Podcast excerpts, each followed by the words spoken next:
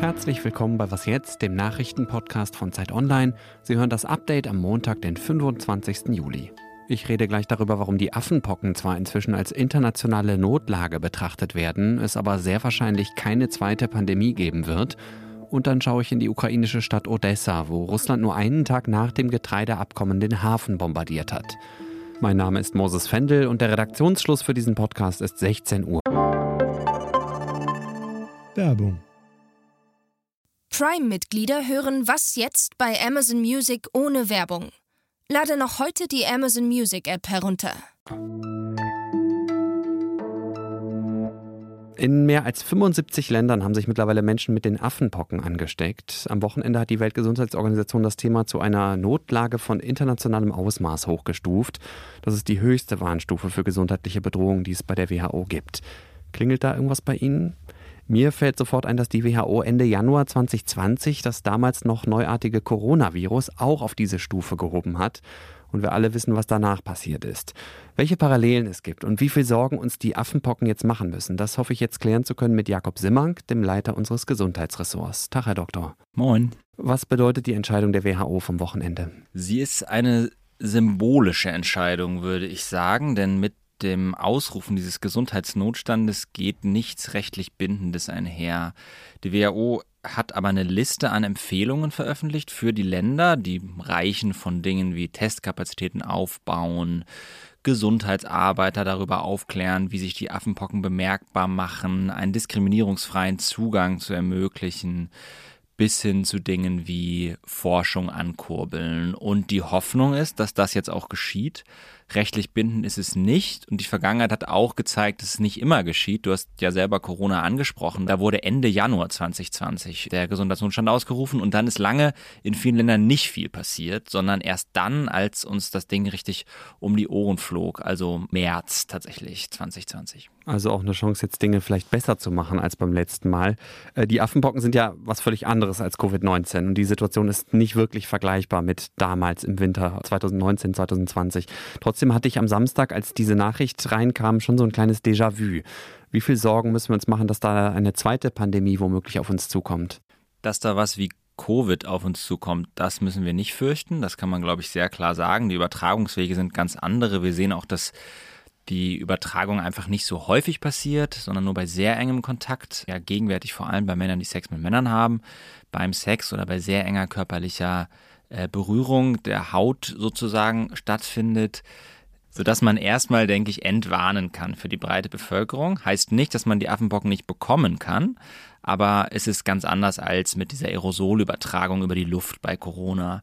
Nichtsdestotrotz ist es natürlich eine nicht so schöne Situation. Wir haben ein neues Virus, ein recht neues Virus, was sich gerade in vielen Ländern einnistet, in bestimmten Populationen, bei Männern, die Sex mit Männern haben, und von dort auch, wenn wir es nicht eingedämmt kriegen, natürlich immer wieder, also erstmal in diesen Communities Leid anrichtet und äh, Probleme anrichtet und dann auch immer wieder heraussickern kann.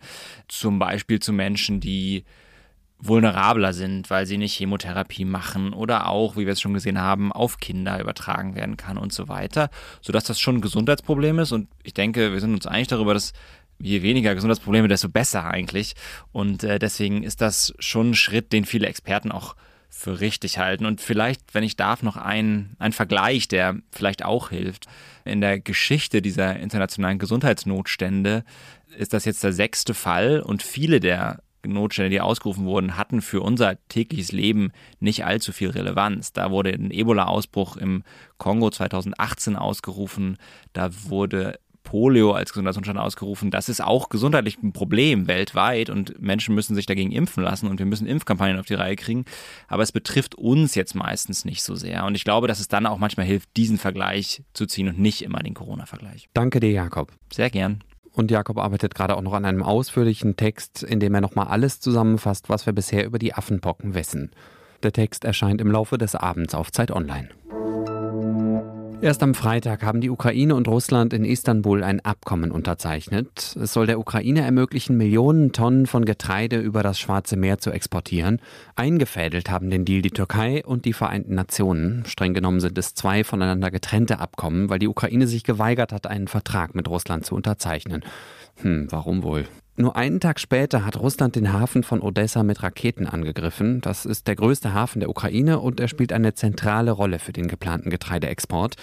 Die russische Regierung hat den Angriff zuerst bestritten, gestern dann aber doch zugegeben. Sie behauptet, es sei militärische Infrastruktur zerstört worden, unter anderem ein ukrainisches Kriegsschiff und US-amerikanische Waffen, die im Hafen gelagert worden sein sollen. Die Ukraine dagegen sagt, dass auch Hafenanlagen und ein Kunstmuseum beschädigt worden sein sollen. Mein Zeit-Online-Kollege Christian Foren recherchiert gerade in Odessa. Ich wollte von ihm wissen, wie er die Stimmung in der Stadt im Moment erlebt.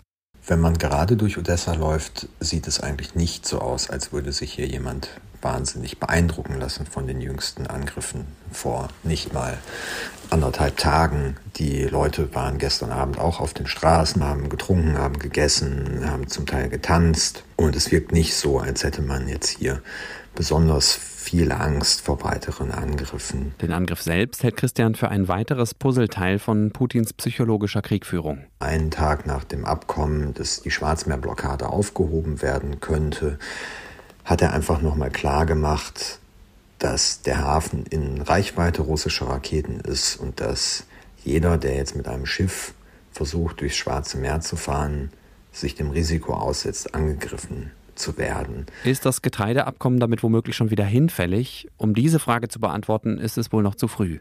Man kann aber mit Sicherheit sagen, dass es dadurch nicht leichter geworden ist. Es liegen immer noch Millionen Tonnen Getreide in den Silos, in den Lagern, die auf dem Landweg kaum rauszubekommen sind. Gleichzeitig ist im Moment Erntesaison und die Lager müssten jetzt eigentlich leer sein, damit sie dann mit den frischen Ernten gefüllt werden könnten.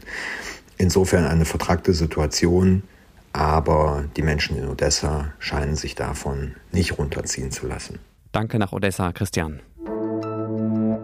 Wenn Sie vorhaben, am Mittwoch mit der Lufthansa irgendwo hinzufliegen, müssen Sie sich auf Probleme einstellen, denn die Gewerkschaft Verdi hat das Lufthansa-Bodenpersonal für übermorgen zu einem ganztägigen Warnstreik aufgerufen. Verdi sagt, dass viele Flüge ausfallen oder sich verzögern.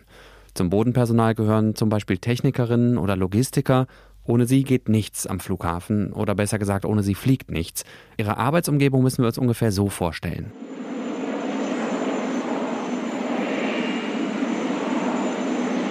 Natürlich trägt das Bodenpersonal bei der Arbeit auf dem Rollfeld Gehörschutz, aber denken Sie sich jetzt mal noch den typischen Kerosingeruch dazu und stellen Sie sich vor, bei den aktuellen Sommertemperaturen in Arbeitsschutzkleidung auf einer großen Betonfläche rumzulaufen. Ich glaube, dann haben Sie ein ungefähres Bild von der Arbeitsbelastung dieser Menschen. Es geht um ungefähr 20.000 Beschäftigte. Ein erstes Angebot der Lufthansa hat Verdi abgelehnt, aber Anfang August soll weiterverhandelt werden. Verdi fordert unter anderem fast 10 Prozent mehr Lohn. Das klingt ungewöhnlich viel, finde ich. Verdi hält die Forderung aber für gerechtfertigt, wegen der momentanen Überlastung, der hohen Inflation und weil die Beschäftigten für drei Jahre auf einen Teil ihres Lohns verzichtet hätten. Dieser Streik fällt jetzt in eine Zeit, in der die Lage an den deutschen Flughäfen sowieso schon angespannt ist. Es hat ja in den letzten Wochen immer wieder Chaos gegeben, weil im Moment viele Leute in den Urlaub fliegen. Ein Grund für die Probleme der Luftfahrtbranche ist der Personalmangel und deshalb sind die Gewerkschaften gerade auch in einer starken Verhandlungsposition gegenüber den Arbeitgebern, in diesem Fall der Lufthansa. Was noch? Gut anderthalb Jahre ist es jetzt her, dass die argentinische Fußballlegende Diego Maradona gestorben ist. In seiner Heimat Argentinien und auch in seiner zwischenzeitlichen Wahlheimat Neapel trägt die Maradona-Verehrung bis heute geradezu religiöse Züge. Einer seiner Spitznamen ist zum Beispiel Dios, Spanisch für Gott, geschrieben mit der Zahl 10 in der Mitte, also D10S. Denn die 10 war Maradonas Rückennummer. Wer Maradona noch was mit auf die Reise geben will, kann das seit dem Wochenende machen denn ein privates Unternehmen sammelt Audio- und Videobotschaften, die demnächst auf einer Festplatte zusammen mit einem Paar von Maradonas Fußballschuhen mit einem Satelliten ins All geschickt werden sollen. Der Satellit heißt Kosmischer Drache. Das ist eine Anspielung auf einen Fernsehkommentar aus dem Jahr 1986. Maradona hatte gerade ein spektakuläres, ein wunderschönes Tor im Viertelfinale der Weltmeisterschaft gegen England geschossen. Es wurde später zum Tor des Jahrhunderts gewählt und Argentinien wurde am Ende Weltmeister. Der Reporter im Fernsehen ist damals auf typisch südamerikanische Weise ausgerastet, hat Maradona einen kosmischen Drachen genannt und ihn gefragt, von welchem Planeten er komme. Jetzt wäre eher die Frage, ob Maradona auch dorthin zurückgekehrt ist. Das war das Update von Was jetzt am Montagnachmittag. Morgen früh spricht hier Konstanze Keins über deutsche Panzer für die Ukraine und warum der viel diskutierte Ringtausch mit unseren östlichen EU-Nachbarn nur so schleppend vorankommt. Ich heiße Moses Fendel, danke fürs Zuhören und tschüss.